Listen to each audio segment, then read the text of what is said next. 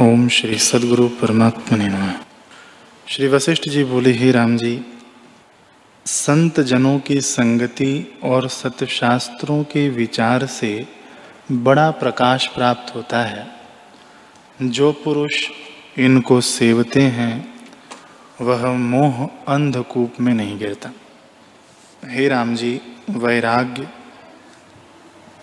धैर्य, संतोष, उदारता आदि गुण जिसके हृदय में प्रवेश करते हैं, वह पुरुष परम संपदावान होता है और आपदा को नष्ट करता है। जो पुरुष शुभ गुणों से संतुष्ट है और सतशास्त्र के श्रवण में राग है और जिसे सत की वासना है, वही पुरुष है और सब पशु हैं।